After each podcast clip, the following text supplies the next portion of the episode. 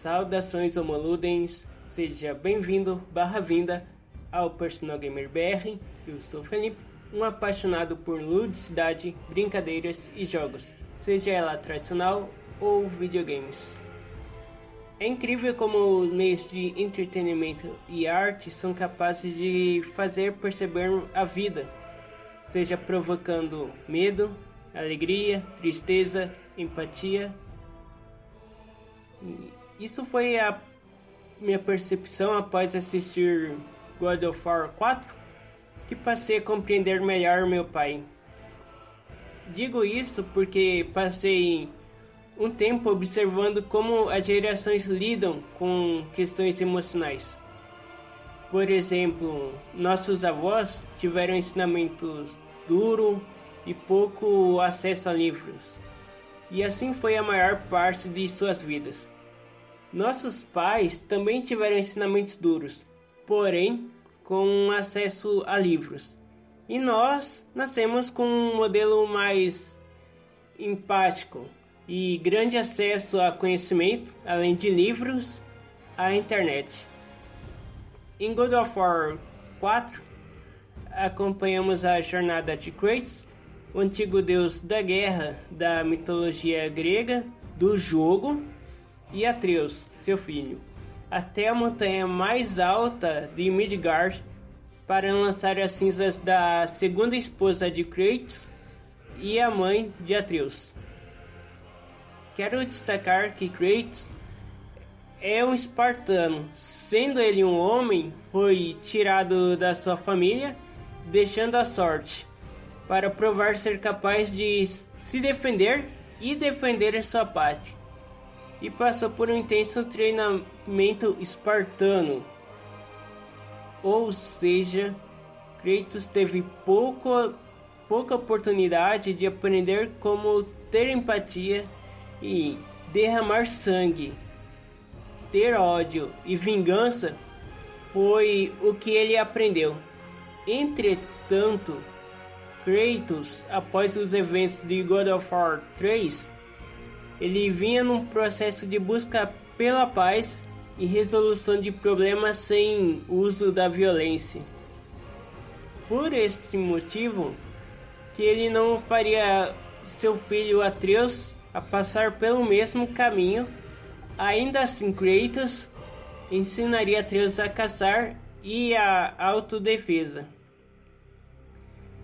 Fiquei imaginando que uma criança jogando God of War 4, desconhecendo as histórias anteriores, possa pensar que Kratos é um chato e mandão que não deixa Atreus fazer o que quer. E foi aí que eu passei a comparar meu relacionamento com meu pai. Passei a entender que ele passou por momentos tão ruins que não sou capaz de imaginar. E, e ele veio me ensinando, né, o melhor caminho para que eu possa prosseguir. Mesmo que às vezes ele tinha sido duro, foi dessa forma que ele aprendeu, ao mesmo tempo na qual ele quer se distanciar dela.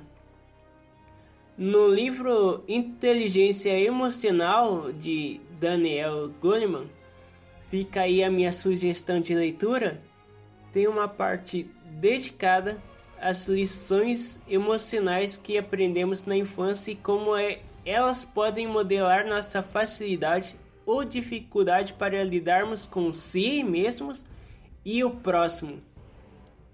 Essa parte do livro já começa descrevendo os três mais comuns padrões de pais emocionalmente inábeis, sendo os que ignoram qualquer tipo de sentimento. Esses pais consideram a perturbação emocional do filho como algo banal, que o chateia, uma coisa que passará com o tempo. O segundo é o Let's Ferris. Numa tradução livre é o deixa acontecer. Esses pais sabem que o filho está sentindo, mas não parte do princípio que qualquer que seja a forma com que essa criança vai lidar com a tempestade emocional está ótimo. Por exemplo, até mesmo batendo em alguém. E o terceiro, ser muito rigoroso. Esses pais não sabem respeitar o que a criança sente. Em geral, são desaprovadores, severos nas críticas e nos castigos. Finalmente, o Goleman ele não traz só os problemas, mas traz umas soluções, que são os pais que aproveitam o momento de perturbação do filho para agir como um treinador ou mentor emocional. Levam os sentimentos do filho tão a sério que fazem tudo para entender o que exata exatamente se passou, para ajudá-la a encontrar uma forma de não sentir tão mal. As...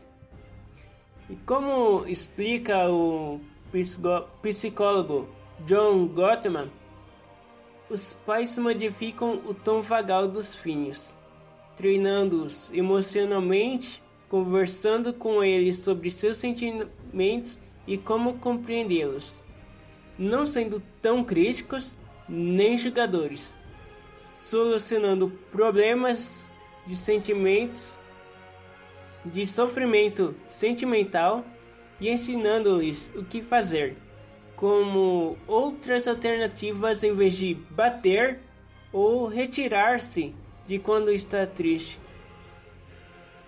Como diria Goleman, o primeiro passo para a sociedade prosperar é pela empatia. Agradeço por ter ficado até aqui.